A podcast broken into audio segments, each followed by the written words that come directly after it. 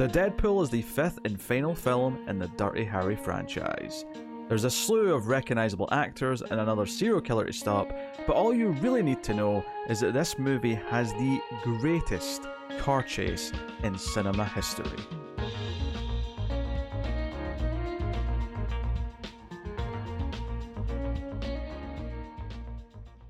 Welcome everyone to the Collector's Cut. I am Peter, and joining me as always is David. You know, I think teaming up with a Scottish podcast man is a good image for the channel. very good, very good. Uh, this is a movie podcast. We work our way through movie franchises and uh, themes, and maybe like an actor's filmography, something like that. We're working through the Dirty Harry franchise. This is the final film in the Dirty Harry franchise. It is the Deadpool. Uh, not to be confused with the superhero Marvel movie starring Ryan Reynolds, which I'm sure is a problem that this movie has now, is that no one thinks of this when people say Deadpool. But uh, which is strange because I think it's been a while since I watched it, but I think that in Ryan Reynolds' Deadpool movie, they mention this movie as the inspiration for the character's name. So I th- did I mention them? I definitely remember them having a Deadpool. I don't yeah. remember them mentioning the movie. You may, you may be right. I've only seen it once, yeah. so I can't, I can't remember. But you know, it is funny. It is funny that the, the, the name does come from the same idea as mm-hmm. the Deadpool, which is yeah. taking bets on who's going to die next, effectively. Uh, so, yeah, we'll start spoiler free as we always do. Obviously, there might be some spoilers for the previous movies, just and even in the, the first section, because it's just kind of natural to have to maybe bring some of that stuff in. Not that this mm-hmm. really ties back into uh, the previous movies that much anyway.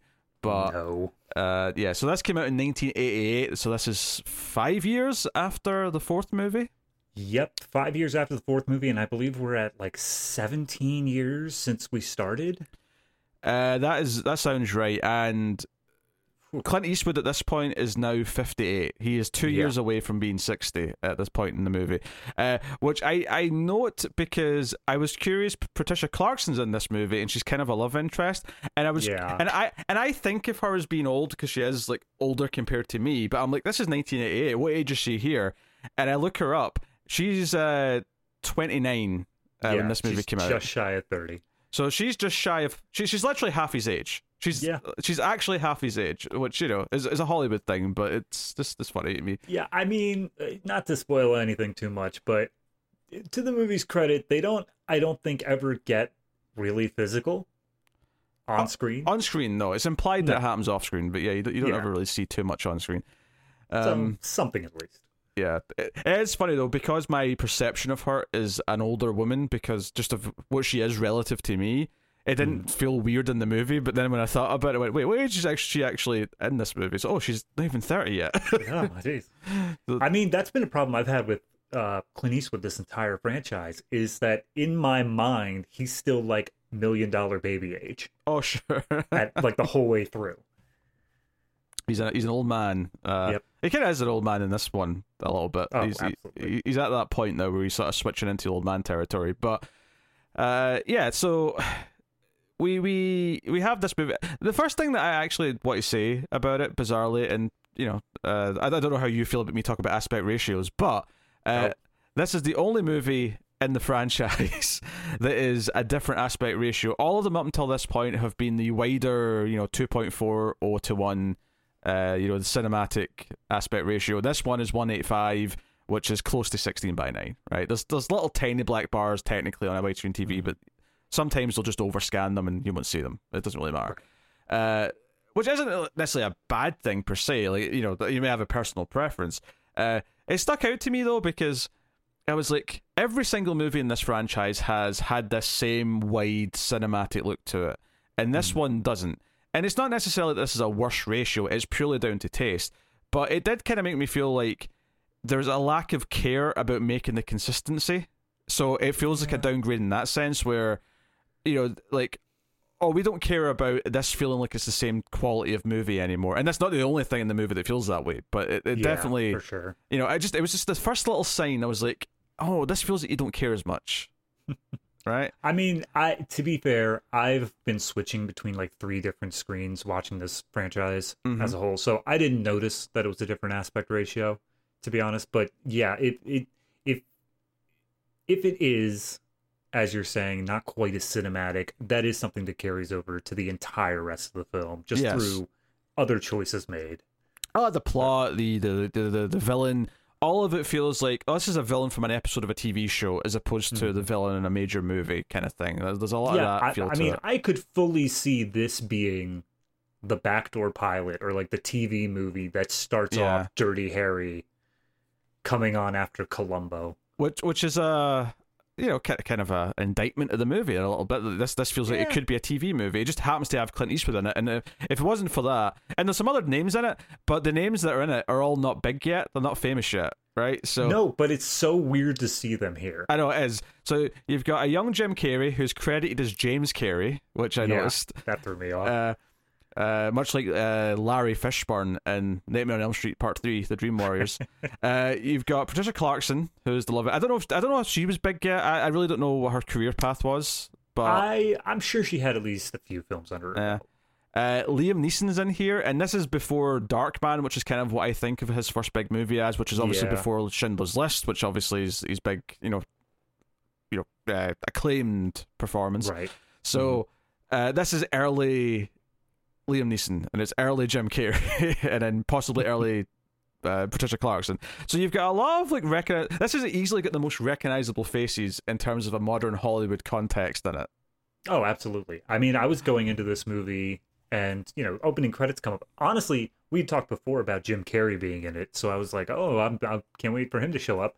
But I knew he was a smaller role, so I wasn't looking for him in Hmm. the credits or anything. But then I saw Liam Neeson's name pop up, and I was like, "We haven't talked about it. I didn't even realize he was in this." And I was waiting to see where he would be, and he ends up being a producer character. And it's interesting. I I'm pretty sure he's Irish, correct?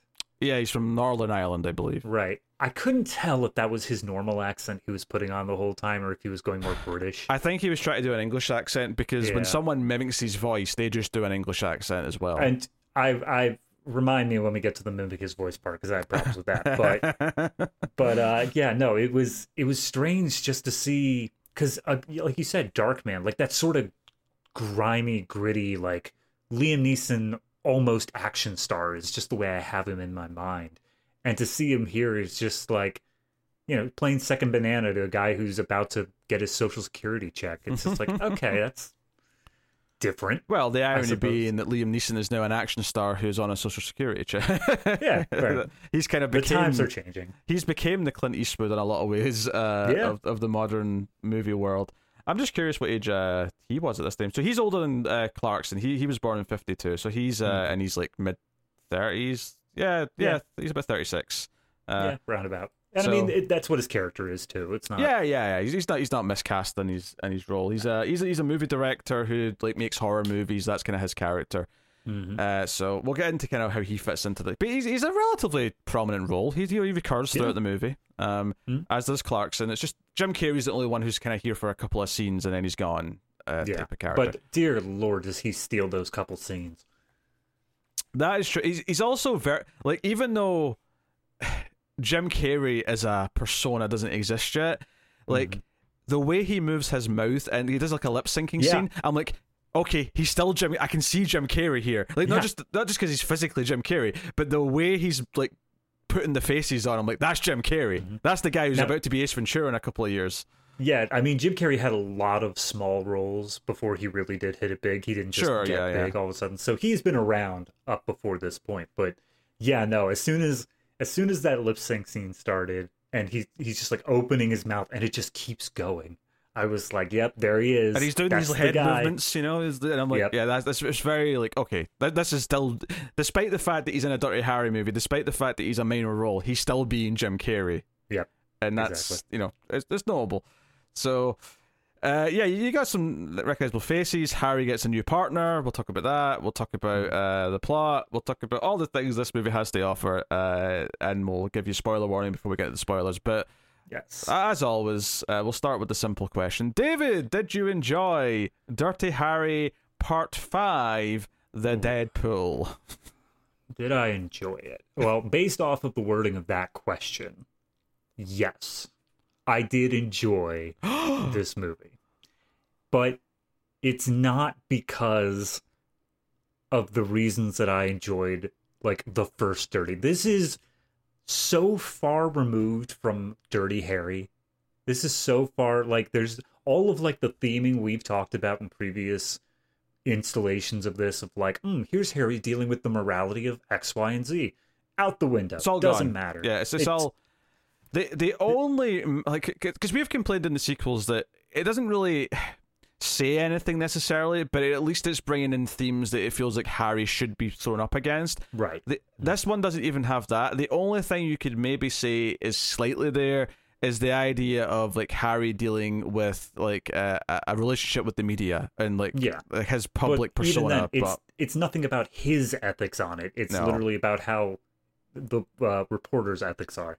But with all that said, this movie just goes to eleven on the corny campiness of it, like of how stupidly silly all of this is, and it it circles back to just being a dumb, fun like Ju- action flick. Ju- my my thing is is that I do think it feels lower stakes uh, Hmm. than the previous movies. I think the climax feels like, given how good the entrance was to the climax of the last movie, this one feels so TV like level. Oh, absolutely. It just it feels so low key. I would say this movie is by far the least interesting and kind of the most dull to a point okay. for a lot of it. I will say though that once you get just over an hour in, the best car chase in cinematic history happens, and it kind of won me over a little bit in the silly sort of stakes. Yeah. Which I mean, if I if I went into this with the snobby like critic glasses and looking at it through those lens, yeah, no, I'd hate this movie. But at like probably about an hour in, I was just like, okay, you're not even trying to do that. So I'm just going to look at it through the lens of the same way you'd look at like any other 80s action film of like, yeah, is this just stupid fun? yeah, which I think is kind of weird though, because Dirty Harry wasn't that to start with, and that's kind oh, of Oh yeah. Mm. that's kind of a problem and and and, te- and just in terms of like shifting your brain over to it i think another franchise that we're definitely going to do at some point that did this was rambo right so first blood is this like serious movie about this guy who comes back from vietnam and has psychological trauma and how people treat him and what he's working and it's it's a like first blood's a genuinely great little movie about this Right. troubled character and then someone said, "Yeah, but people like Sylvester Stallone in that Mhm. outfit. Can we do just an action movie?" And you know, Jim's Ca- Jim Cameron comes along and says. "I- I'll, write a sequel that's you know Yeah. more of a more, and he didn't direct it. He went off to do Aliens instead, which, by the way, the the right choice. Like that was the right choice to Oh, pick I'm sure. for directing. But you have like these silly sequels, and then Stallone himself tried to bring it back with Rambo Four, which was the, the 2008 one, and then I've not even seen the fifth one yet. It's meant to be bad, uh, but that'll be something for us to discover when we get there. is Right. what that fifth one's like. But I think that kind of went through that phase where it was like. It's turning from a real prestigious movie that actually has something to say and is like the serious work of art. And that sounds a bit pretentious, but it is. It's a serious work of art. No, yeah. Uh, I think the first Dirty Harry is an actual mo- film. It's, a, it's not just a movie; it's a film. To to, you know, to use the, the wording. And then the sequels are kind of trying to like cling to it a little bit, but they're also being sillier. This one, it's just like you you get to some of the stuff later on in this movie, and it's like, no, you're not even. Uh, even how Harry ultimately beats the bad guy, I laughed out loud when he walked into the shot holding what he was holding. Oh So- god, it was beautiful. Uh, yeah, no, I think that's just something that happens to a lot of those sort of movies. The one that jumps into my mind was Sam Mendes's Jarhead, Okay. where it was a movie that was basically just like a condemnation of this specific war, and it was just how the soldiers were just basically being tasked to fight a war that like none of them were actually doing anything in. They were just being trained to do this. And then all the sequels came out and they're like soldiers fight, right? Everybody's going to fight now. We're just go it's just action. Whereas the first movie had something to say, the only thing that the producers of the sequels got was guns shoot things, so let's keep doing that. I do not think I was aware that there was sequels to Jarhead. There were like four sequels to Jarhead. I'm assuming they're direct to video. Yes. yes Okay, right. Because I, I, I do not have any recollection. I mean, I've never seen Jarhead anyway, but I definitely mm. did not know there were sequels in ex- I, I- But you know, I'd seen the first movie be advertised. I saw the first movie getting some prestige, or you know, Yeah, there, there was there was noise around it. I did not know there were sequels. But that's where that's why I think the Dirty Harry franchise is actually a bit interesting because it took like four films to get to the point where all these other ones are doing it in the second film. It's it's it managed to hold on to a little bit more of what it was, but in the end, by the time we hit this film, it does just go full like, nah, we're not saying anything. We're just we're just here for the fun. Yeah. Um, and maybe there's a cultural thing there as well. The idea that this started in the early 70s when the counterculture was a big thing. But then when you mm-hmm. get to the 80s, it kind of shifts a little bit, you know, the, the climate, mm-hmm. particularly in the US with, with you know, uh, Reagan and stuff. And I mean, if I really want to put on the over-analyzing glasses, mm. this whole movie does revolve around how media tends to overdo the, you know, death and destruction sort of angle. So yeah the movie itself could just be a response to that, where it's like nobody wants to sit here and hear the introspective thoughts of a cop who's too old for the system anymore. We just want to see the death and destruction. So yeah, I suppose in that sense, it could have almost turned into you know under, under you know another draft of the script with someone who wanted to actually say something about that topic could take it and turn it into oh this is an analysis of how we view violence in cinema hmm. and mm. you know but I, it, it doesn't say anything. no, it says nothing. It says nothing. It says nothing of value. Um, director, this is Buddy Von Horn, or sorry, Buddy. Van Horn, uh, who I've never heard of. So let's just see if he's made anything else of note. Oh, he did High Plains Drifter. Oh no, wait, no, he was a stuntman in that. Hold on. Uh, he did well, a stuntman being director is always a good sign. He did stunts for In the Line of Fire, which is another Eastwood movie as well, uh, along mm. with High Plains. I mean, he's only got three directing credits. He did Any Which Way You Can. Is that also an Eastwood movie? I believe it is. Yeah, I think he's. I think he's just teaming up with Eastwood for his entire. Uh, so he did the, the Deadpool, and then the year after Deadpool, he did Pink Cadillac. I'm just going to click Which on it. It's Eastwood. Also Eastwood. Yes. So this guy has done stunts for Eastwood movies, and then directed three East like lower just, stakes Eastwood movies. Quick question: Has anyone ever seen this guy and Eastwood in the same room? That's a very good point. Oh, this dude only just died last year. He lived to 92 years old. Good on him. Yeah, he had a good run. Uh, yeah. But Eastwood outlasted like he actually is older. I think Eastwood's like ninety. No, he's ninety two this year. So yeah, ninety two as well. So as long as he makes it to ninety three, he'll actually have yep. done another year on this guy, which is kind of funny. He's hoping. Uh, so uh, like yeah, so so you've got this plot where there's a murderer killing people who all happen to be on this list, this Deadpool list that the director, producer, and like another couple of people in this film project have all right. just taken an innocent little pool whereas oh this guess who's going to die next i do think this game is a bit silly because i'm like unless someone does start murdering them like you may be waiting for a long time for these results to come in well no no they, they did specifically say the rules to it was that you make a list of names that you think will be dead by a certain date and then whoever has the most correct okay. names wins because some of them, like, I, I get why, because Jim Carrey's actor character, he's like a, a, heroin addict, so I get why you think he might go quick. But right. like, like the film critic character who gets murdered at one point, like, like there was nothing about her that felt like she was in danger. yeah, that part of it, like, there's a couple people in there, and it's all people who kind of relate to uh, Liam Neeson's character. I believe it was Peter North was Swan. Pierce, Pierce, Swan. Pierce Peter Swan. Swan. Peter North, I'm pretty sure is a porn star. Fair enough. Um, so I don't know where you pulled that from, David. But, I don't know uh, where I did either. I had somewhere on my notes here. oh yes, return to Blockbuster. There it is. Uh, no, the the um Peter Swan's character, I, I do feel like you say it's an innocent enough little game, but I also feel like he definitely picked names of people that he doesn't like, like yeah, just doesn't like, which does make it a little bit. It's the same sort of thing of like, you know, writing a like a little fan fiction where like your bully in school is horribly maimed or something like that. It's like technically harmless, but at the same time very grim. Yeah, uh, and the movie starts with uh, like you know, domestic. Like actually, it's, presumably it's uh, Neeson's character Swan who's watching the news and hears mm-hmm. that this guy is going to prison, and the, the, the, news reporters keep saying Inspector Harry Callahan's the man behind this. He's the one who put him away, and he writes down him as the eighth name in the list because, like, oh, they're probably going to try and kill him now. Which, honestly, as far as your logic goes for why someone might die soon, mm-hmm. yeah, fair enough, right?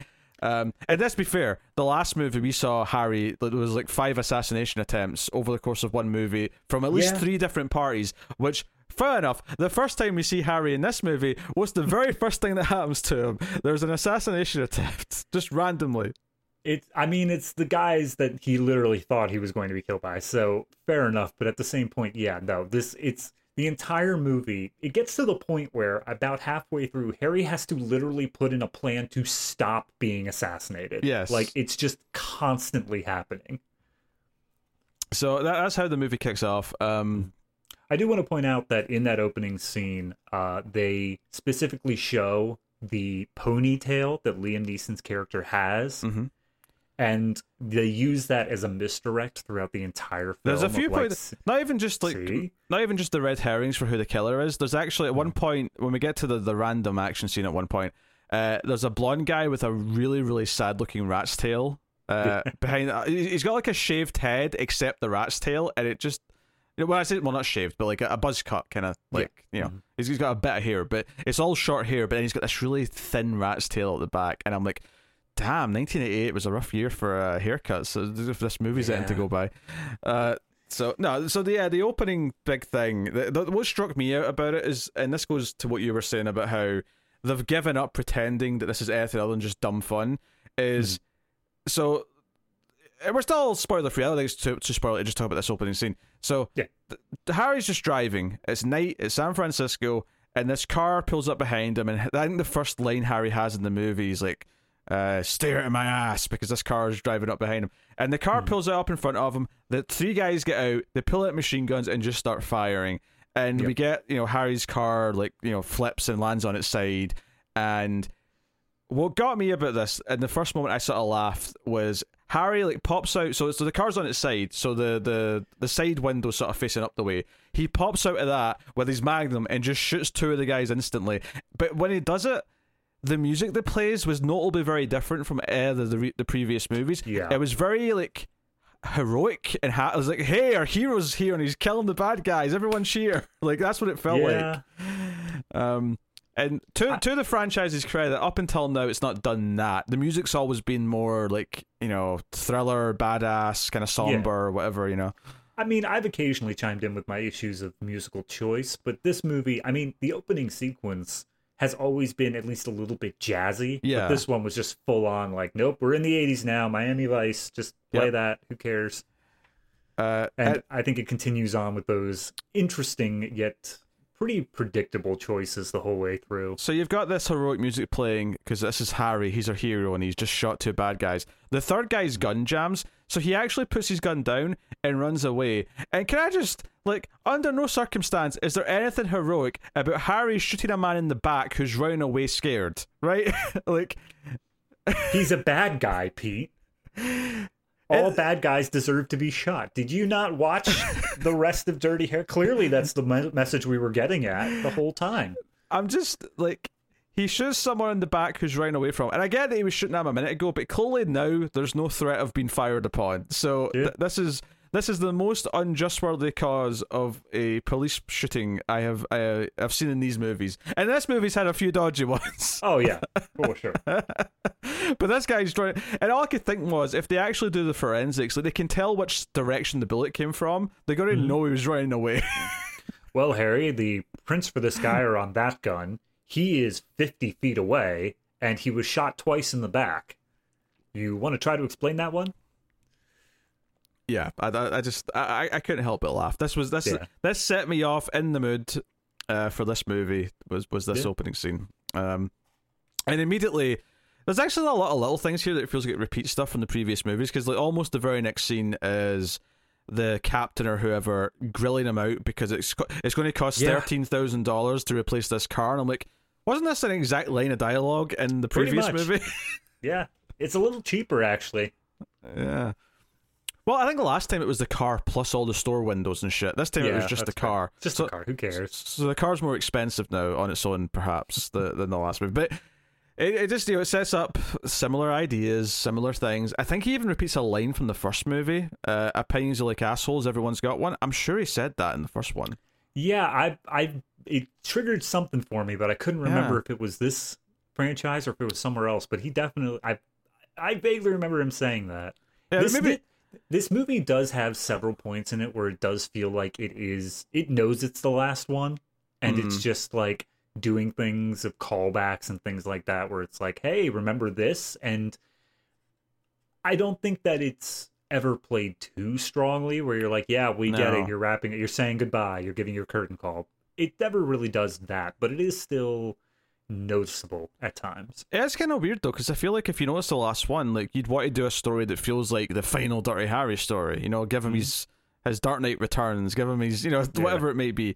Um, and instead, it just kind of feels like, like we said earlier, like a made-for-TV kind of plot where it's just doing a really generic killer. You know, every time it cuts to like the killer at his desk, like writing his notes or like watching his TV, and it's it's that thing where it's hiding his face and it's doing all this sort of the typical serial killer thriller plot tropes. Which it is worth noting, this is the only film in the whole franchise that specifically doesn't show us the killer. Every other one, it has revealed the killer. It's not a surprise. Yeah, it's, it's not Yeah. like a. that- that Whereas here they're kind of going for like a, not quite a who done it, but they're tr- they're trying to really like make it a big red herring apparent Yeah. for a while. I mean, the second film didn't show specifically which killer, but we did know that they were police. Yeah, Uh, but yeah, this one it hides it the whole way through and tries to play it up as a like, oh, bet you didn't see this coming, which in fairness I didn't, but that's just because they withheld information until like literally the moment they revealed it. So yeah, and it's never really anyone like you're like, oh, Yeah, I recognize them. yeah. it's not it's like not that. it's not like, hey, if you rewind the film, you'll see them in all these early scenes. It's like, no, it's just the character that we're meeting for this first time right now. Yeah, yeah. So, yeah, I, think- I think we'll give the spoiler warning so we can get into uh, everything. The, the only other thing I'll say before is that the film wraps up just as quickly as the last one did, where as soon as the plot is Oh, done, yeah. like it's just the the aerial shot of him walking away and the credits start rolling, and I just I, I- kind of feel like really you don't want to do like a little bit of like an epilogue where Harry like. Like has his goodbye, where he sort of feels like he's learned something, or he reflects upon his time as a cop, or something. No, just roll credits. No one cares. I do, much as we were saying before, that I like all those intro scenes of him getting into Mm. more and more crazy things. We wanted that to end with him like in space or something like that. Um, I kind of wanted each of these movies to just end quicker and quicker to the point where I wanted this last movie to like he he shoots the guy and then as soon as the bullet hits him, just boom credits, Freeze like, frame screw it, We're not even going. Yep, Like actually freeze frame on the guy's reaction to being shot, just like "Bleh," Yeah. and just you know and credits credits. That Yeah, would be okay. that'd be perfect for me. Like, oh, okay, we're done now. Bye. yeah. So spoilers then from this point on for the Deadpool, uh, Mhm. should you be concerned. Um. So yeah, there. th- Believe it or not, there's another random Harry just happens to be there when something's going down. Uh, he's with his new partner. They're in like Chinatown or something, and they hear a gunshot, and there's like a restaurant being, uh, you know, uh, robbed or whatever. Robbed, yeah. Which it just so happens that one of the bystanders outside ends up in someone who was on the Deadpool list, which I thought was a really contrived connection. I'm like, why, Yeah. why, why did you try and tie that into this? Like, just if it's going to be a random. Anyway, Harry sneaks in through the back. He sits down at one of the tables. So when the the gu- armed like bad guys are walking around, he's like, Mhm. "You forgot your fortune cookie," and then he. You know, reads it and he just says, "What is it? What did he say?" Like, uh, Oh god, what was it? It was like you're shit out of luck. Now, maybe he said that here as well, but that was definitely the end, is what. Uh, yeah, to- but I think that's his recurring line. Yeah.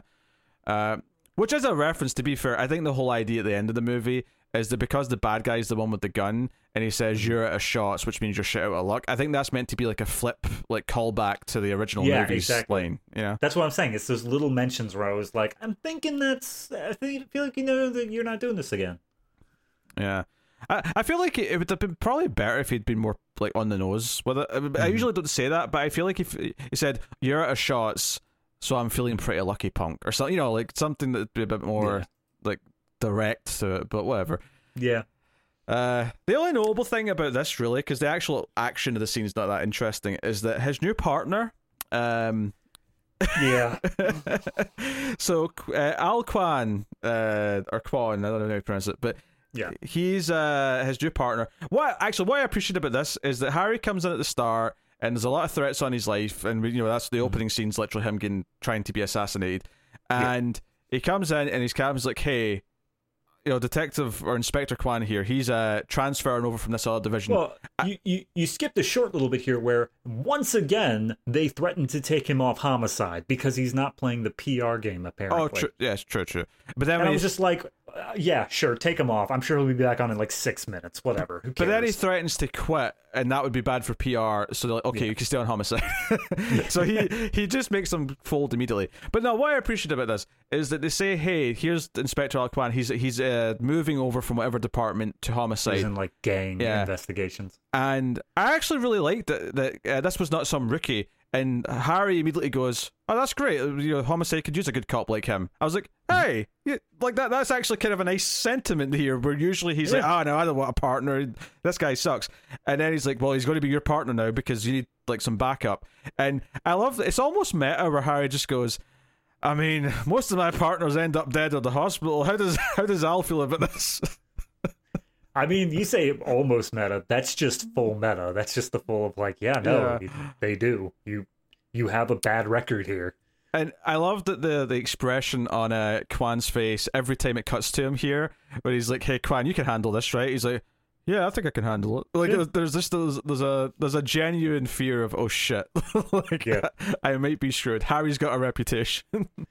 uh, but anyway, I, I was bringing him up up here because, uh, like, I thought they were going to do more with this, but when this thing happens uh, at the restaurant, when Harry comes out and he's like taking out all of them. Uh, the last guy runs across the street into Quan, who was like calling for backup, and Quan turns out because he's Asian knows Yeah. martial arts, which you know, okay, right, whatever. You can ignore that trope and just sort of appreciate that this is different to Harry, and Harry has to watch him like take him out, and he's kind of impressed. I thought it was interesting though that after he you know does a couple of spin kicks, he knocks the guy down. He then handcuffs him, and I'm like, yeah, Harry, he took his guy in alive. You killed every other person that was involved with this. He actually arrested the guy.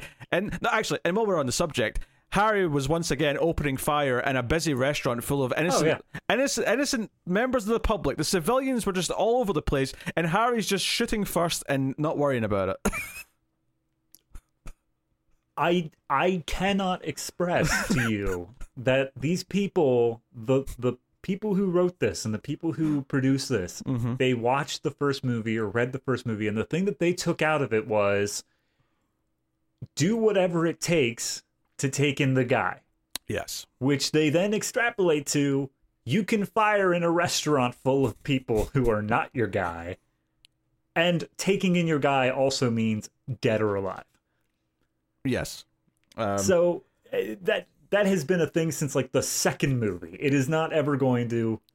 there's just there's there's a difference between he's willing to cross the line and there's just this public reckless endangerment that he's just like before even thinking about it i started blasting so anyway i started blasting I mean, yes, there is, but I I don't. I think that that has been more of this series than not. Oh, no, I've- he's just fully like, yeah, no, screw it, I'll just I fire made, wherever. I made this joke in the first movie because of the hot dog scene and Mm-hmm. i stand by making it there but it has definitely been much worse in the sequels Yeah.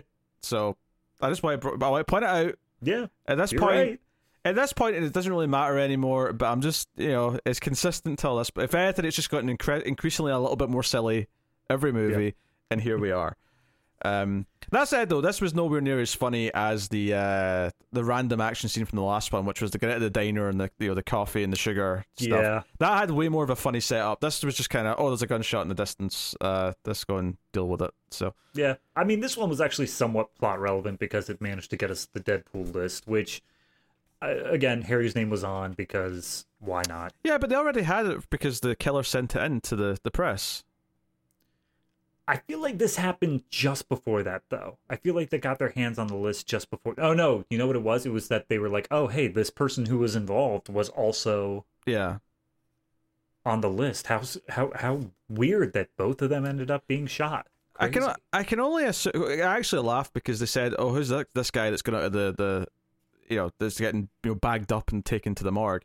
It's like, Hmm. oh, just some innocent bystander. I went, mm, was it Harry's bullet that that, that killed him? That was my first thought. I can Some only innocent bystander shot by a 44 Magnum, huh? all I can assume is that the actual killer, because he was maybe following Harry because he's on the list, because the, the killer's going down this list. That you know, he's, he's specifically going after the people on the director's Deadpool list. Right? He's Right. he's, he's going after them. Um, I can only assume that he was following Harry. This broke out, and he used the opportunity because, or maybe he was following the other guy because the other guy, because this dead guy's on the list, which is the completely Yeah. big coincidence of the whole thing. I can only assume that when this was all going on, he thought I'll sneak in in all the confusion and just quickly, you know, take him down. I mean, I I honestly think that it literally was just happenstance.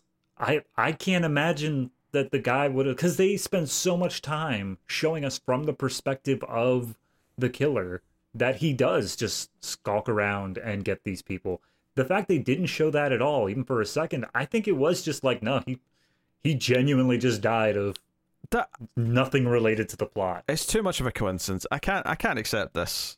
Oh, I'm sorry. This movie is it's too stupid. I can't accept. you know, the coincidence of them just happening to be right next to a robbery as it was breaking out. Yeah, that's fine. That happens every Thursday for Harry. But well, we talked about this last movie. He's got like a an aura. He's got like a, Yeah. a magnetism to, to, to crime and death.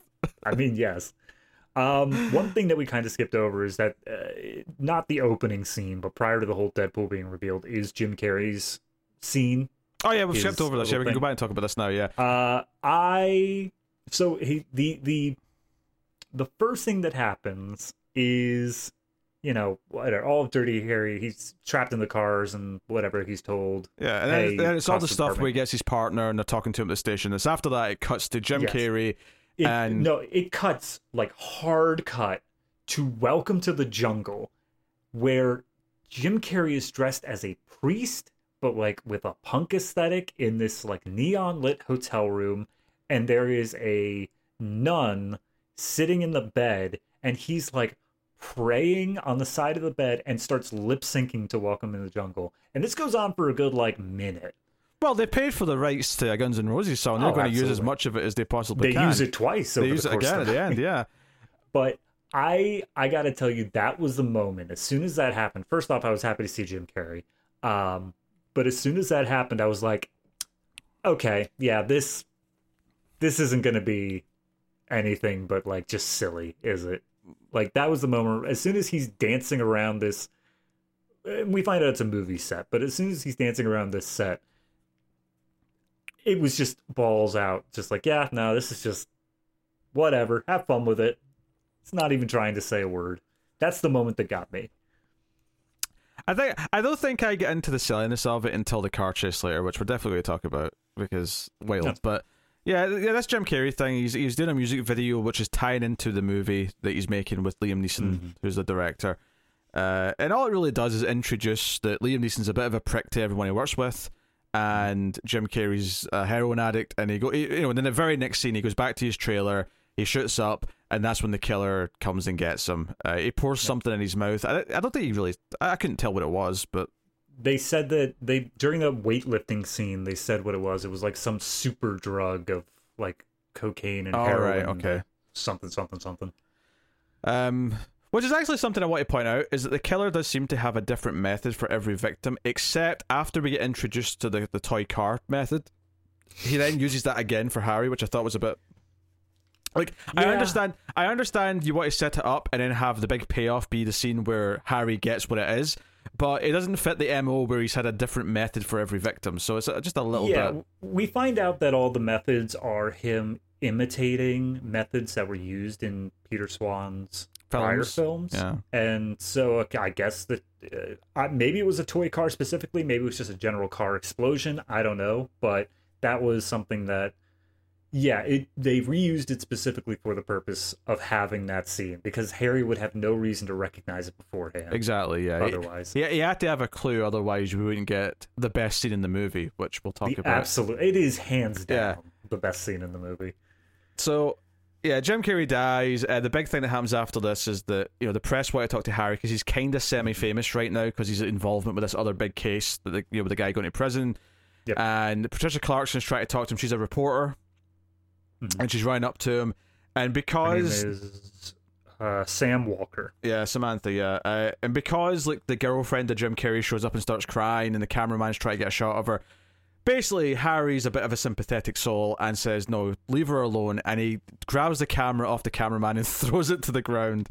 um, and it's like, so then the captain's like, "You destroyed a TV camera. The the, the press are going to sue the, the police unless you do what this woman wants." And Samantha comes in and is like, "I want dinner, Harry." So we cut to them in a in like a bar restaurant, and which real quick i have my notes here from uh, uh the second movie Mhm. and i'm just going to put here of uh, my one line where it's uh, everyone wants harry's dick just just to, to be fair, I I- don't necessarily. I mean, maybe she is attracted to him, but I I think here at this point, she her motive's more to get a story out of him. oh yeah absolutely You know- right here it's all just about furthering career because the next scene does straight up say that of she's Yeah. she's like now harry i have something very serious i want to talk to you about and she literally pulls out a scrapbook of pretty much the entire dirty harry franchise and we see that she actually flips open to uh the scorpio case Yeah, yeah. one of the things and that's one of those uh, another one of those things of like hey see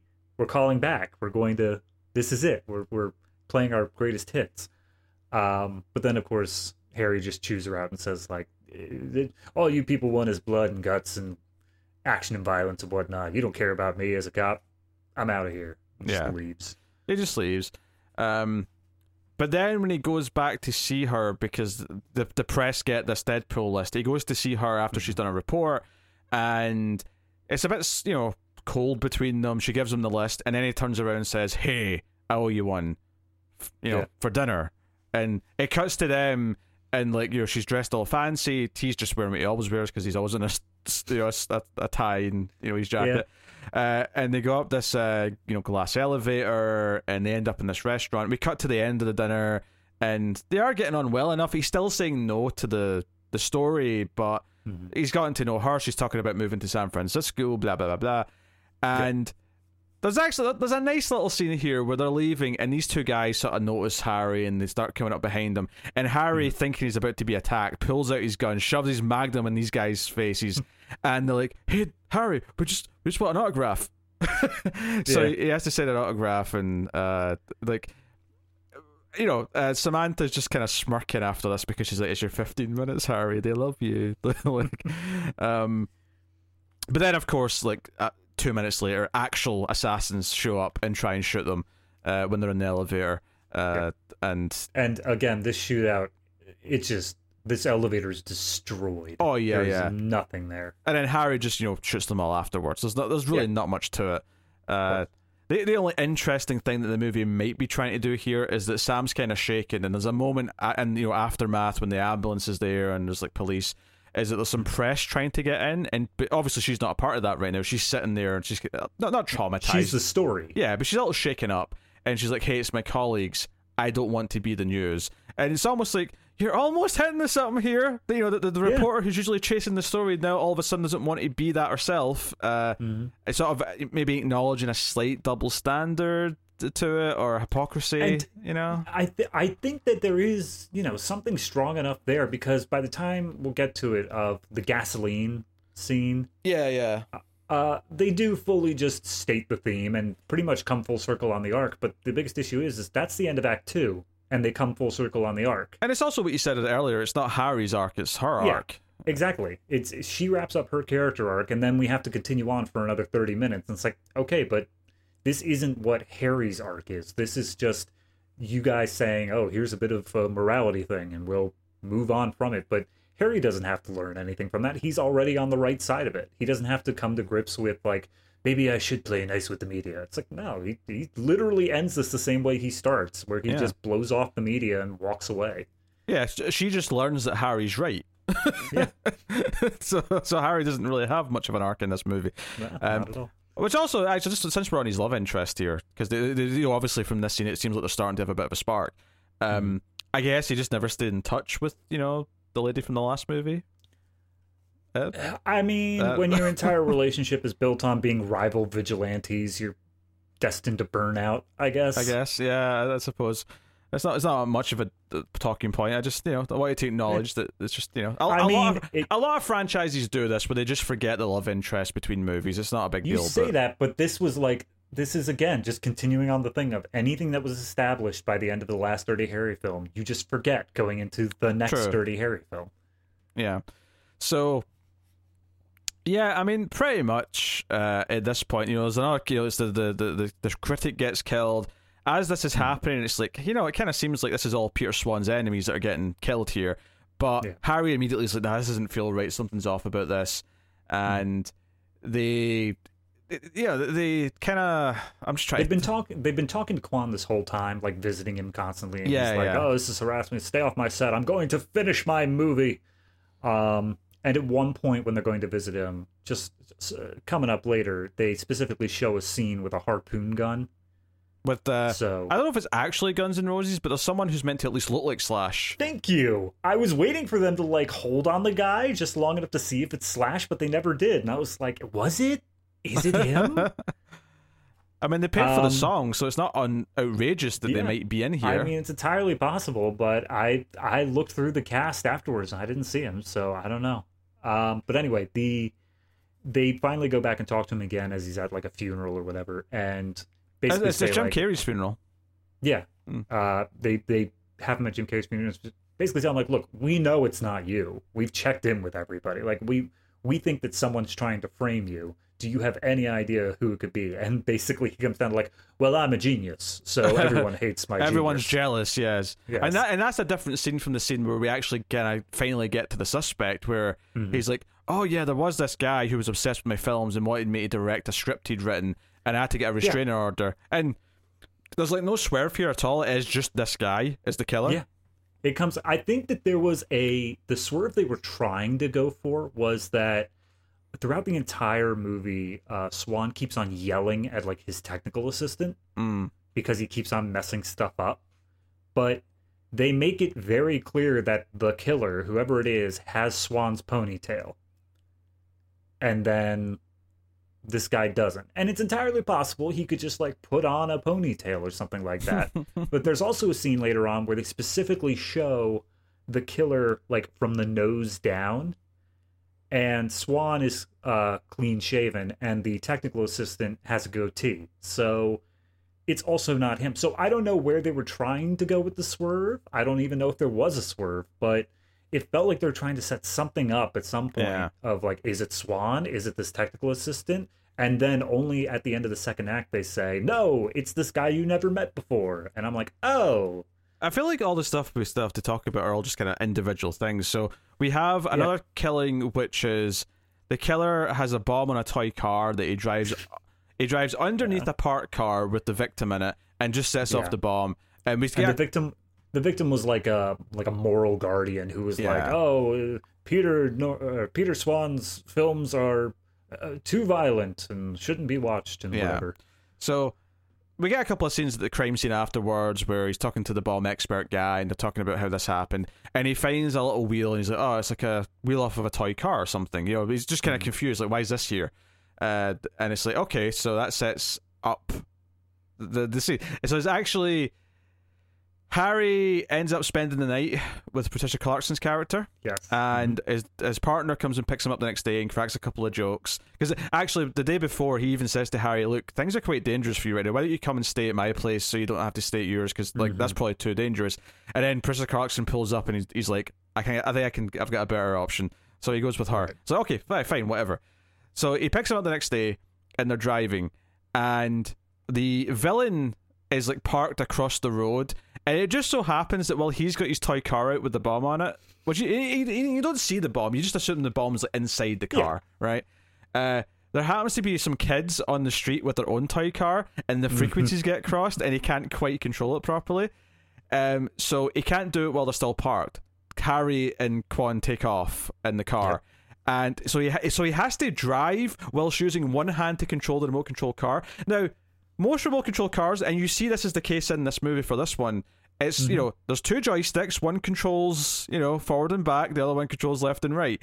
Mhm. You can control that with one hand, right? okay this is the most like unbelievable scene out of this Oh, enti- Oh, entire franchise I, I'm But- only just getting started. This Yeah, is no, bef- no, but like it's not even because of that.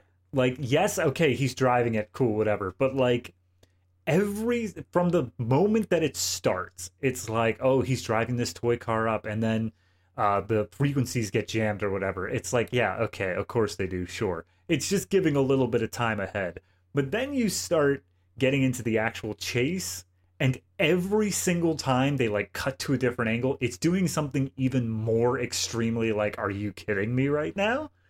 well, no, even before you get to the extreme things it does, though, even just the idea that once, because Eastwood like and Co, they, like they, they they pull up at a light and the toy car drives underneath them and hmm. appears in front of them, and Eastwood sort of clocks, wait a minute, that car's got a bomb on it. That's how they, they killed the other guy. So Eastwood backs up, and it becomes this chase where you've got Eastwood or Dirty Harry in the car with his partner uh-huh. driving in front. You've got the toy car behind that car chasing after them, and then you've got the killer in a car controlling the toy car oh, chasing after behind that. The idea that this toy car can even approach the speed of an actual vehicle that's driving away from it if it's you know if it's one thing if it's driving you know peacefully down the street but he is actually racing away from the toy car at a hmm? considerable speed. There is no way shape and form this toy car can go 60 miles an hour and keep up with eastwood. I mean, That's number toys were- one. Toys were made differently back in the No, shut up. 70s. They may have had a diesel engine. I don't know. no point number one there is no way this car could keep speed with an actual right. vehicle that's point one Accepted. Sure. Point two is that for some reason when the toy car swerves onto the, the pavement or the sidewalk and mm-hmm. people you know, there's like a POV shot of the toy car at one point and the people on the sidewalk are like diving out the way of the toy car. I'm like, why? It would just hit your leg and you wouldn't feel it. It would be No, nothing. I like that's the sort of thing like I saw that scene and I'm like, look, you are in San Francisco in the late 80s. I guarantee you you're going to see like you know, a bunch of people jumping out of the way. And then you're going to get to that one like 12-year-old who's just going to like see the car coming and actively kick it. like there's no way that every single person here is going to move. What would actually happen is Harry would be heading down the street, and then all of a sudden, in his rear view on the sidewalk, there'd just be a massive explosion. and not even just that, like they're not even just moving out the way. Like you see a couple people actually dive, as if they're diving out of the way of a real car, as if they're worried about getting hit. And I'm like, this thing is not going to hurt you. You'll you'll feel a tap on your foot. That is all you're going to feel, yep. right? It, like, and then that's and then, then you get back into the chase, and you've got that classic San Francisco thing where they're driving really Yep. fast down the hill. So every time they go over a steep part of the hill, you know the car jumps in the air, and then the toy car does the same thing. No, no. See, the best part of that was that they did it. It took like Harry takes the jump, the car takes the jump, the killer takes the jump, and then they're like, "That was pretty cool. Let's do it again." And then they did the exact same shot, like it, jumping over the second hill, and they focused on the exact And- same order of things. And it's like, wow, thanks guys. I missed it the first time. And the whole thing ends with a game of chicken. Hold on, where- hold on. You missed oh. the you missed the one that got me the most. Oh, go on then. which was at one point there's an open manhole cover. Two guys are working down in like the sewers. There's an open manhole cover. Harry's car, like I think, swerves out of the way around them. But then the toy car, they make sure to specifically show that this toy car drives directly over this manhole cover, like mm-hmm. open hole, and somehow makes it off to the other side. At no point did they put back on the lid. Did they show how it managed to jump this two foot gap where it should have just went yeah, right into the hole? Nothing. But they specifically show Oh, you I that the only car that couldn't cover it did. I just remember the other thing uh, before the end that really made me laugh is the killer at one point just decides to pop a wheelie in the toy car. So the toy car goes out its back wheels and sort of goes Yeah. down like that with its front wheels up in the air. God. And I'm like, why can this do this? And why is the toy car like skidding around corners? It's a toy, it can't it's not going it can't go that fast. It's, the whole thing was silly. I I have to assume that whoever was in charge of like the toy car or something like that, like he was told he was going to have this like thing. It's like, "Oh, we just need you to drive it under this guy's car for this one scene." And he's like, "Yeah, sure, okay." But then he like spent the next 6 weeks getting real good at it. and so as soon as it came to the actual day shooting, he's like, "Guys, hear me out. I could go under the car or I can pop a wheelie." So you've got all this going on, and then it finally ends with perhaps the most ridiculous part, is Eastwood and Co. end down an alleyway, so they turn around, and then the toy car is out in the other end of the alleyway, and we get a game of chicken where they're sitting there having a face off with this toy car. And then the toy car drives under their car, and Eastwood just tries to time pulling away. Like he just tries to drive at the last second, hoping he'll get away. Mm-hmm. And what's weird is that it really doesn't. The car, the, the toy car explodes under the front of the car. It just so happens to not completely um, explode it like the first. The, the first car that the killer killed this way, Yeah. the entire car went up. It was like a complete massacre. This time, it's just the engine's a bit on fire, and then like, the 2 guys are like, ah, they're a bit, you know, it's, there's a bit, bit of bruising or whatever. Quan ends But up in the- the hospital, Quan's ends up in the hospital. Bravo, Harry. Yes. Five for five. You did it. but he's alive. Yeah.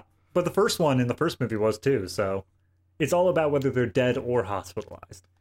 To be fair, they actually have a friendship. They go jogging together. They're at the gym at one point. Harry almost gets him killed in the gym because he stops spotting them because he gets distracted by a, a pretty lady. Yeah. Uh, but you know, which felt that felt a little out of character to me. I don't feel like a Harry's ever gotten distracted like that before by a woman. I mean, if you technically want to say in the first movie with the peeping scene when he was on the binoculars, but Mm, yeah, other than that, honestly, that's what this really came off the most to me was that every time they made a callback in this movie, it was to the first movie. Mm. Like they kept on, it was just like, hey guys, but like remember all the things we did in the first movie while actively ignoring all the things that made the first movie great. Yeah, I just it felt a bit out of character because he's he's not like yeah maybe he got distracted by that when he was but he was still just staking out. He wasn't missing something Yeah. important because he was looking at that. Whereas here like Quan's like oh Harry Harry you know, lift up the weights Harry. But you know, th- I appreciate they had a bit of a friendship and they had a bit of a Yeah. camaraderie. That was kind of nice. It was a little bit different from the previous partners. I'll give it that. Yeah, I Um, mean, this one, I feel like, I feel like this is probably the most I've felt him really be with his partner since the first movie. Mm-hmm. Like he he they took the time to say like, oh yeah, here's like this guy. He has like a grandfather who believes in like ancient charms and stuff like that, and good luck symbols and whatever. So they took the time to explain like, hey, here's who he is. Here's what he does. Unlike say, I don't know, Meathead, which had nothing going for it. So Yeah, and it felt like when he was at crime scenes, his partner was off getting other information. I always felt like he was Yeah. doing something that just I did it it just felt weird to me of it almost felt like it was like trying to tap into like lightly racist the whole time. But like at the same time it was Well- just playing it of just like no that's just who he is. I don't know, it was weird.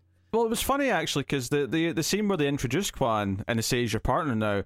The PR guy who's saying Harry, you need to like talk to the cop, the, the, talk to the press more. Sorry, he he, he says at the end, "Oh, it's kind of good that you're uh, partners with Harry because Harry being partnered with a, a Chinese American is probably good for uh, the press."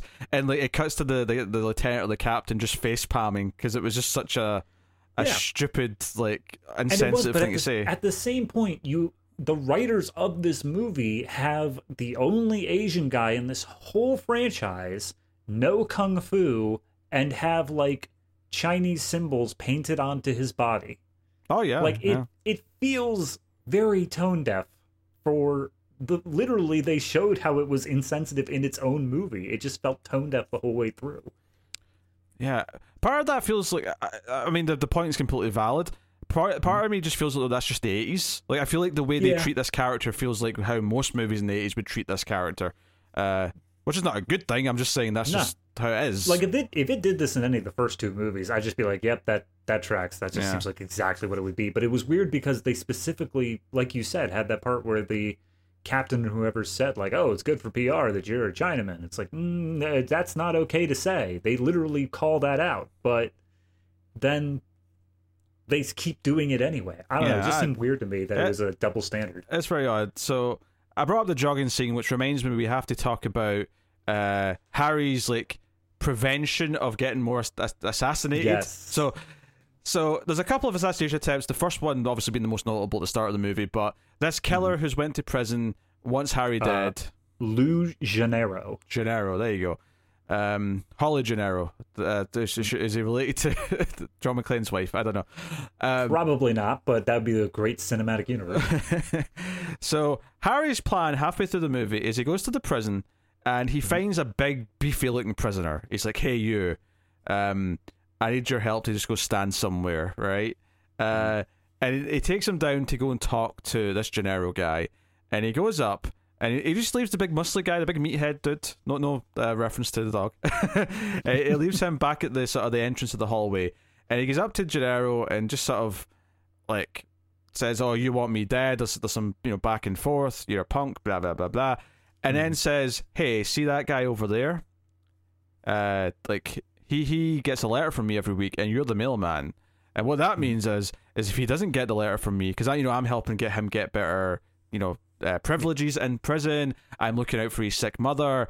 If he doesn't hear from me, Just straight up lying, by the way. None Oh, of no. this is true. Yeah, I- I think my favorite part of this is he doesn't tell the big guy what his plan is. He just says, "Just stand there, just stand there, Yeah. look intimidating, and that's all you need to do." I'll, you know, he just he goes and talks to him. He scares the shit out of the guy. If anything happens to me, this guy's coming for you. And then on the way out, he sort of says something to the guy to make him look angry, and then Yeah. He's like, because the whole thing was he was trading for a pack of cigarettes. that's right, like, yeah. That Janero guy says that if you're smoking, you must be stupid. He's like, "Rrrr." uh, which leads to the end of the jogging scene where these two guys are following Harry. You think it's another assassination attempt? Because why wouldn't we? It it happens so Yeah. often at this point.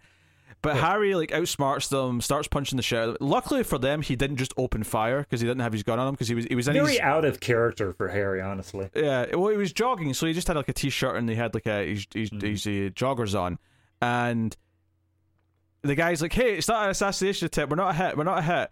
Uh, we are hired by Janero because he's hired us to protect you. he he's making sure nothing bad happens to you so that he's safe in prison."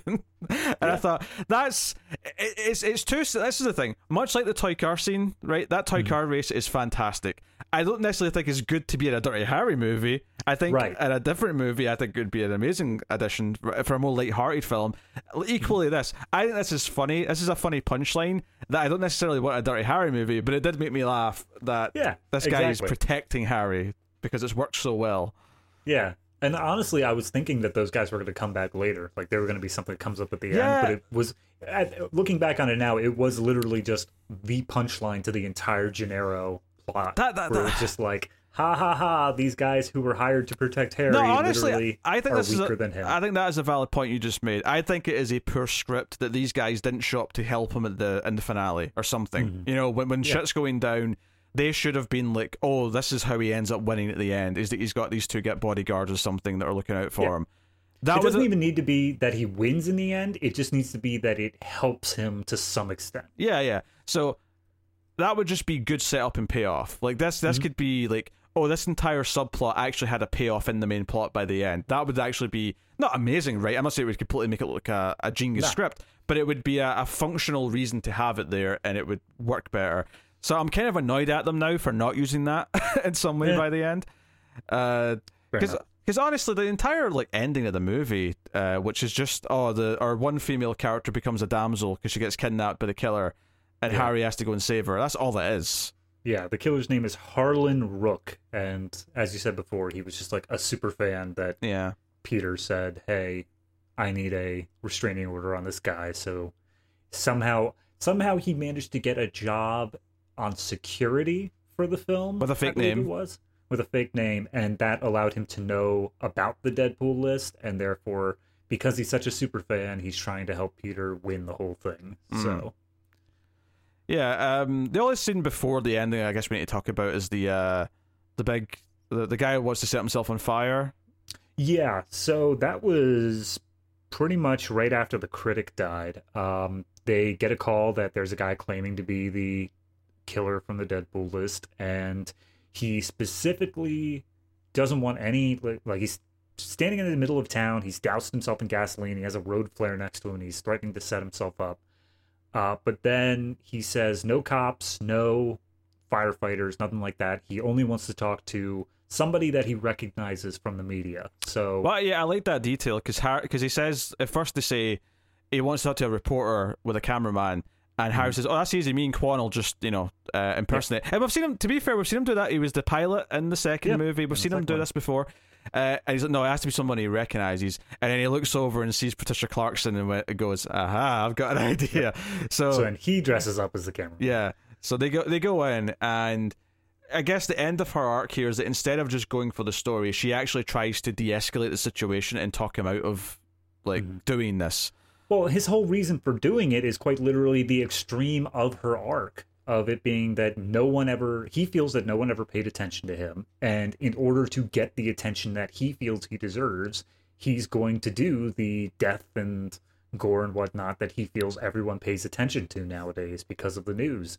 And he thinks that the news is not going to pass up an opportunity to have this live on their station. So he will definitely be on tv but then she's like no we're not going to do that you, no one will know that you died. Yeah, and unfortunately, though, he does still set himself on fire, and uh, accidentally. He's about to he's about to talk himself down but the flare that he drops of course falls into the gasoline. Yeah. So I, I guess you could say this is kind of them doing because you know there's a scene in the first movie where Harry goes up in the cherry picker to talk to the the, the, the jumper, Mm-hmm. uh, and he actually stops him in, in that case. Uh, But here, uh, like, I mean, like you said, he was going to back down, but stupidity and uh, clumsiness got the better of him. But uh, but even then he lives like he Yeah. harry jumps in pats him down and he gets out with a few burns so yeah, so uh, it's kind of a. It's it's funny because like in, in some ways this is the scene that's trying to say the most probably in the whole movie, but it Oh, feels absolutely it feels kind of out of place though because of it. It feels like it doesn't fit the rest of the film. It feels like it's more of a moment that Harry can gain some adoration to the reporter character more Mhm. so than we're dir- directly speaking to the theme here. It felt like more of a relationship development scene than a plot development scene. Yeah, uh, which you know, and it's kind of weird because they they're, they're building up this adoration, like you say, but I don't necessarily feel like it goes out of its way to show that there's a deep personal feeling, like you know, No, blossoming. I mean, if anything, if anything, they avoid that entirely by skipping over that scene of them spending the night together. We're just implied that that deep feeling somehow developed, and But we're the just meant the- to infer it's there. But the problem is, though, is that when Harry finds out she's been kidnapped, he barely reacts. He just kind of looks the way he always does. He's like, "Oh, we have to get Well, now her." you're just talking about Eastwood's acting ability. That's completely separate well, to the no, but I, I think it's written that way. I I think what you would what you would want to do, especially since the last movie, is maybe show that he finally has someone that he does really care about, and he really Yeah. does want to go and save her, and it is like a personal thing beyond just being a cop and stopping the bad guy now. But I don't think it ever actually gives me that. He still feels like he's just acting like he did at the end of the last movie, or the end of the third movie, or the end of the second movie. like he just Yeah. feels like he's acting like Harry. Yeah, I Um, mean that is that is the thing of I don't think that after the first movie any writer really felt that they could change Harry. He always had to be the same guy coming in as is when he left. They couldn't question anything about him. Just in case they make a sixth movie. Yeah, Just just, in in, case. case. that happens way down the road. Yeah, so what I thought was weird actually, so he kidnaps her, but he he phones her and claims he does his impression of uh of Peter Swan. And okay, yeah. So here's the thing. Liam Neeson. I don't think they knew this at the time, but Liam Neeson has a very specific voice yes. that is very iconic to him. So when they have this entire scene, and it happens a couple times through, uh, the first one is during the critics' uh, murder. They specifically have him putting on this like fake voice that is supposed to make you think, "Hey, this is Peter Swan." But because Liam Neeson's voice is so recognizable, it is immediately apparent to anybody who knows it like that's not him. That's not even close No. to him. I So, I suppose the solution to this might have been actually have Liam Neeson dub the scene. yeah, and I think that would have been the better option there if you actually meant it to be the swerve, but because of I get honestly, I think that if Liam Neeson didn't really do anything more with the career, they might have been able to get away with it. In that, you know, nobody would have known Oh his yeah, voice is but we, we all know. Liam Neeson's voice so well because we've Yeah. seen him in numerous movies over the last like three decades. Exactly. It's it's it's no fault of its own. It didn't. It there's no way it could have known how Liam Neeson's career trajectory would have gone, but because of the way it happens, it actually works as like an anti-swerve. Where yeah, in, I'm sure in the theaters they're sitting there thinking like, "Oh, that must be him because he's he looks the part and he sounds the part."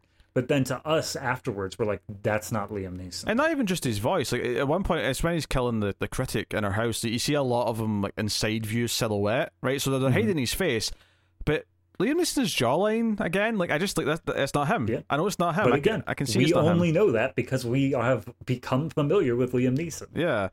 Uh, he's got a very distinct face. It's just you know, so um, yeah. Uh, so uh, what I thought was weird here is he phones Patricia Clarkson and says, "I'm Peter Swan. I want an interview to get my side of the story out." And when Harry tries to contact her, when he realizes that her name's been added to the list, because they've, they've found the killer's like apartment by this point, is Mhm. they phone the the news station and the like whoever's there t- tells them, "Oh, she's went to this like area at the at the docks or whatever, the warehouse district, to talk to Peter Swan and get an interview." But Peter Swan, we've contacted him as well, and he he knows nothing about it. So they're like, "Okay, she's in trouble." What I didn't get though is that it turns out that this location that he gave them, or, or that she was told for the interview, is Mhm. accurate because Harry just goes there and finds them. The reason Yeah. the reason why I think that's stupid is because he actually kidnaps her in the car park at the, the news station. So why did he give her the real location that he was going to take her to? Maybe in case he couldn't get her at the car park. I don't know. I, uh, honestly, uh, it, uh, I think it's a writing flub in general. Yeah.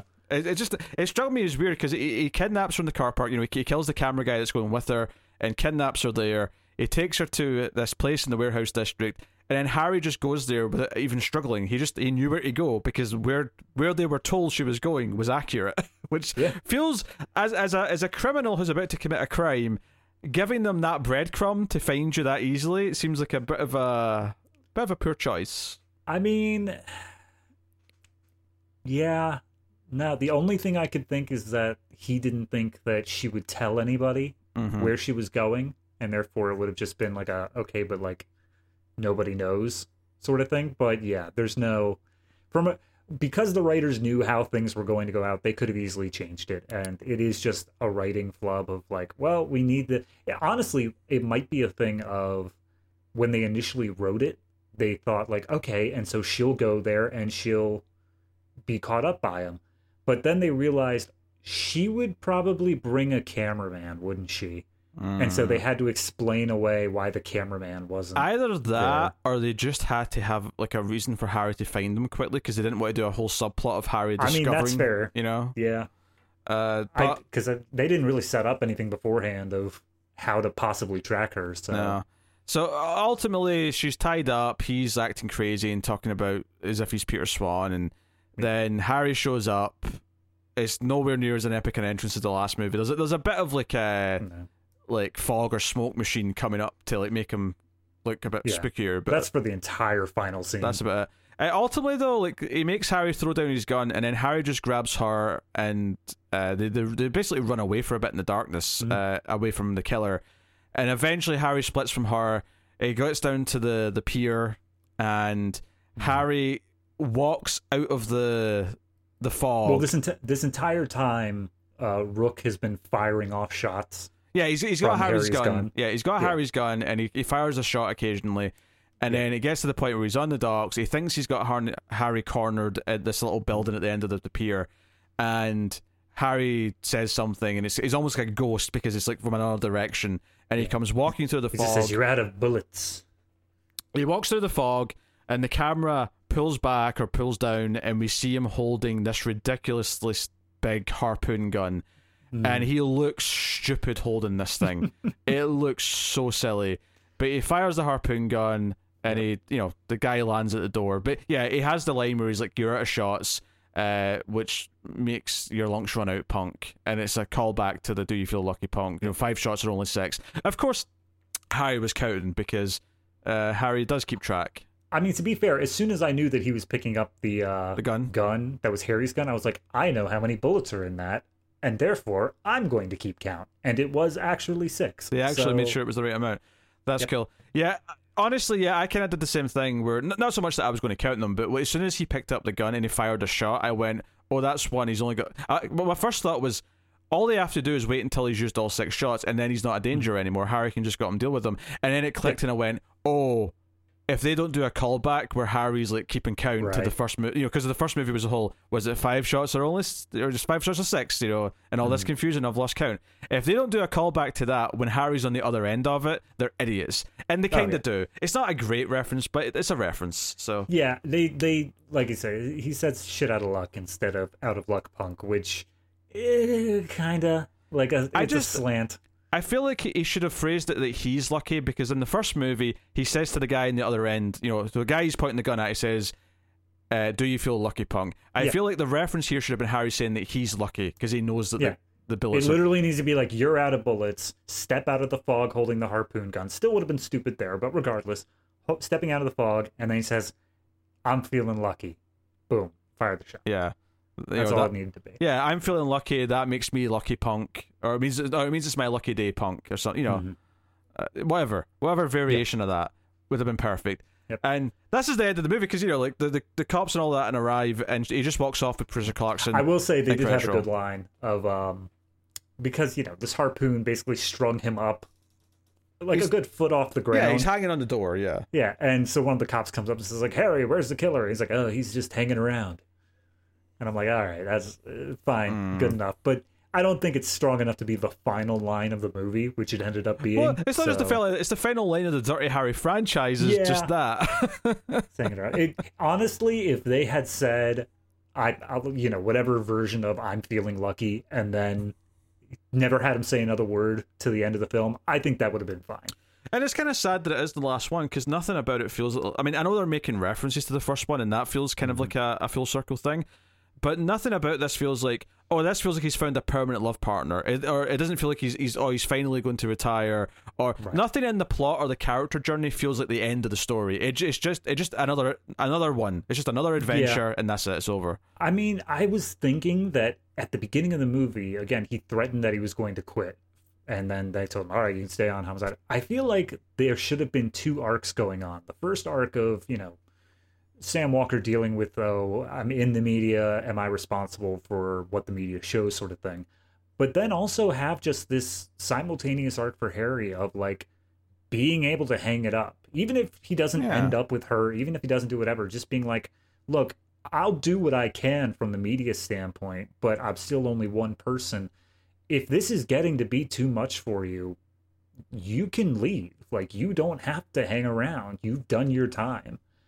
And I feel like that should have been the arc that went on with Harry in this movie. So that at the end, even if they don't explicitly say that he's done, we can just kind of infer that, like, no, he is kind of walking away from the whole thing. I but mean- because they had none of that, it's just yeah, I another mean, ending. For for one, like we already had this ending at the end of the first movie where he tosses his badge, which again Yeah. is the perfect ending to that movie, and you can kind of just consider the sequels fan fiction by and large. but like, he doesn't have to make the conscious choice. I think it just has to. You know, it doesn't have to end with him saying "I'm done already" or "I'm throwing the badge away" or "I'm quitting Yeah. now." It just has to end with the idea that he's accepted that his time is coming to a close. Like he's you know he's at that Yeah. age. He's coming. He's pushing sixty. His it time needs is to almost end up. with how the first movie ended. Yes, but Like- it, but it was perfect then. It was perfect in the Yeah. first movie, isn't it? So basically, what I'm saying is, is the first movie ended perfectly, and the sequels really don't need to exist. And Yeah, so let's pause that there because we're going to come back and just talk about the whole franchise in a minute after we've rated yeah, this. So. Uh, real quick, did want to bring up, did some more uh, looking into it, and it turns out that not only Slash, but the entire Guns N' Roses band was Mhm. in that scene. oh really? So, okay, That was them. fair enough. They got their cameo. Yep. Congratulations. Uh, all right. Well, what are you rating the Deadpool? Okay. So it's if the the one out of 10 rating, whatever it is, if I'm looking at it just in terms of its own film, regardless of it being a Dirty Harry film, just on its own, I think that this is it's enjoyable in a much different way than the other Dirty Harry films have been, but more so from just a silly perspective than a hey, let's look at these deep meanings and You you can't watch that car chase scene and not think it's utter silly nonsense. It. Exactly. It's But nonsense. it's, if you're willing to accept that it's silly nonsense, it makes it fun.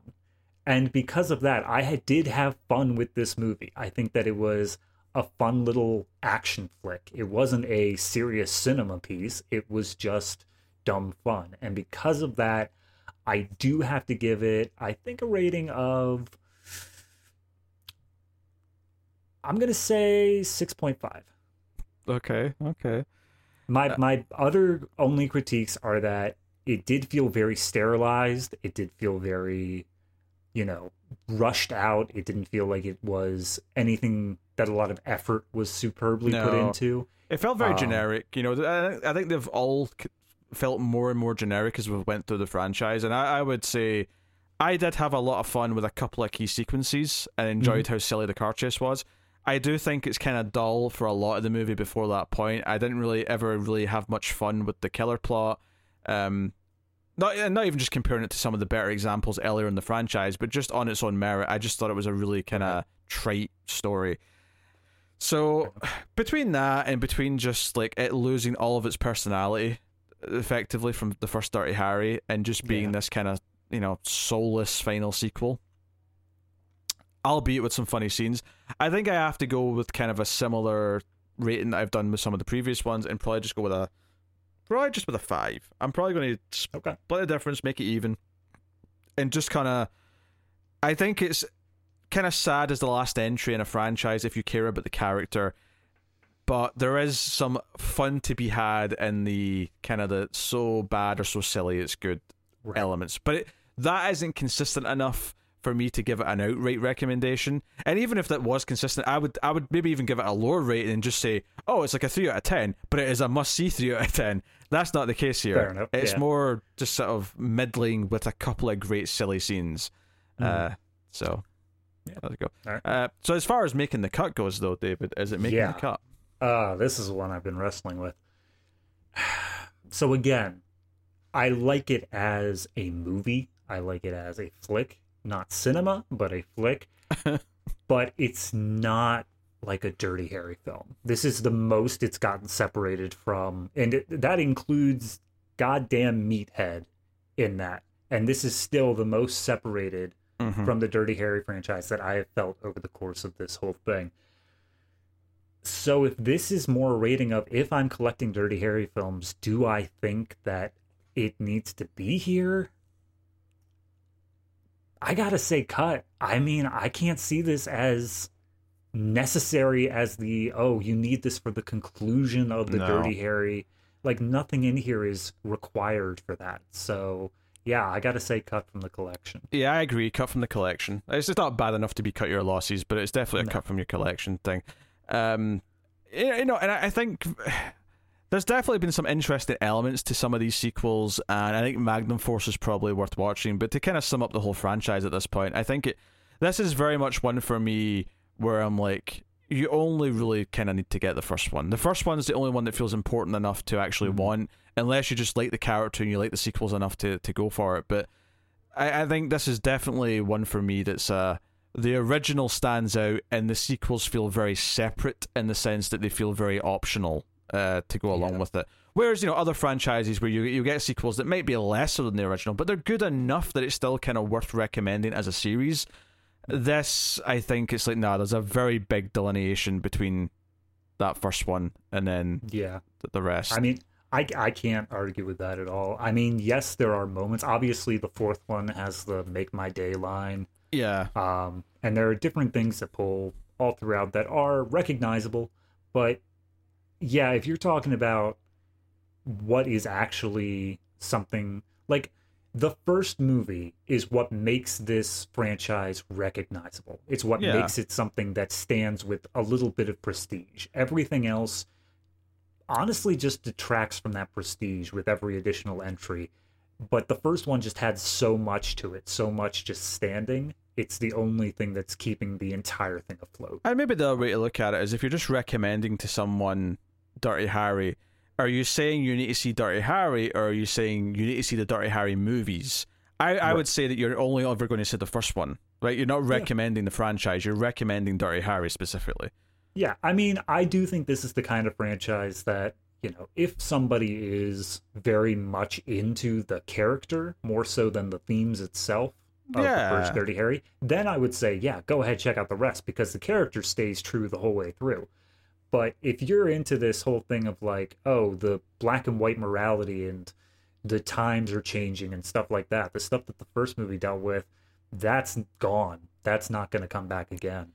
So, Yeah, and it's definitely not like there's definitely franchises with much worse sequels. Like, this is not the the bottom of the barrel Oh, no, as far as that stuff goes, but certainly I don't think they're up to a standard that I think makes it a, a series recommendation rather than a single movie recommendation. Where if you want to dive into the sequels, yeah, sure, but it, Hmm. I'm never going to recommend and say you have to. Like I would say, watch Dirty Harry, and if you're asking me to give my my stern recommendation, I would say watch Dirty Harry and then move on to something else. you know, that's fair. move on to another movie or another franchise or whatever. yeah, I mean, it's it's it's a solid movie, but as we've been saying, it's just a movie. As soon as you get into the other stuff, it is Yeah. entirely up to the individual person whether it's worth continuing forward. With the slant being no. Yeah, I, I would I would say more than solid. I would say is is a genuinely great like seventies mm-hmm. movie. That's you know, Yeah. maybe the word classic gets thrown around too much, but you know at this point it kind of is. It's it's a Yeah. classic. I mean, anything that manages to spawn four movies from it does have something going on, especially when none of the following sequels Uh, are excuse me, Michael Bay's Transformers has four sequels and a spin off. Uh, okay. And the something it has is money.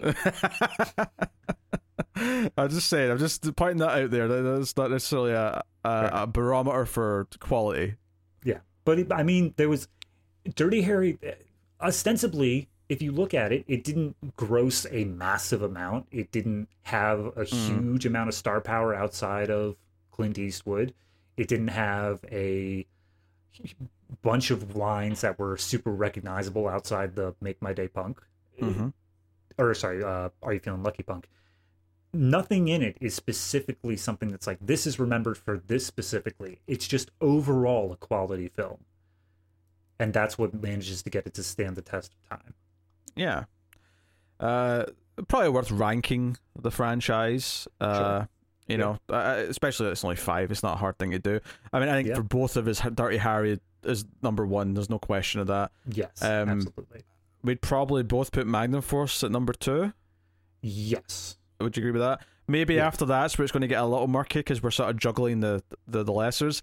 Yeah. I mean, for me personally, uh, Dirty Harry Magnum Force, of course, one and two. I would then honestly jump to Deadpool for three, just because while it doesn't deal with the themes, I think that it is still more fun.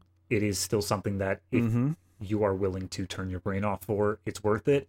And then after that, you get Enforcer and Sudden Impact in that order because it was just it's it was a weird decline where it continued going down the entire time in terms of dealing with themes, but only the last film managed to pull up for comedy and just fun.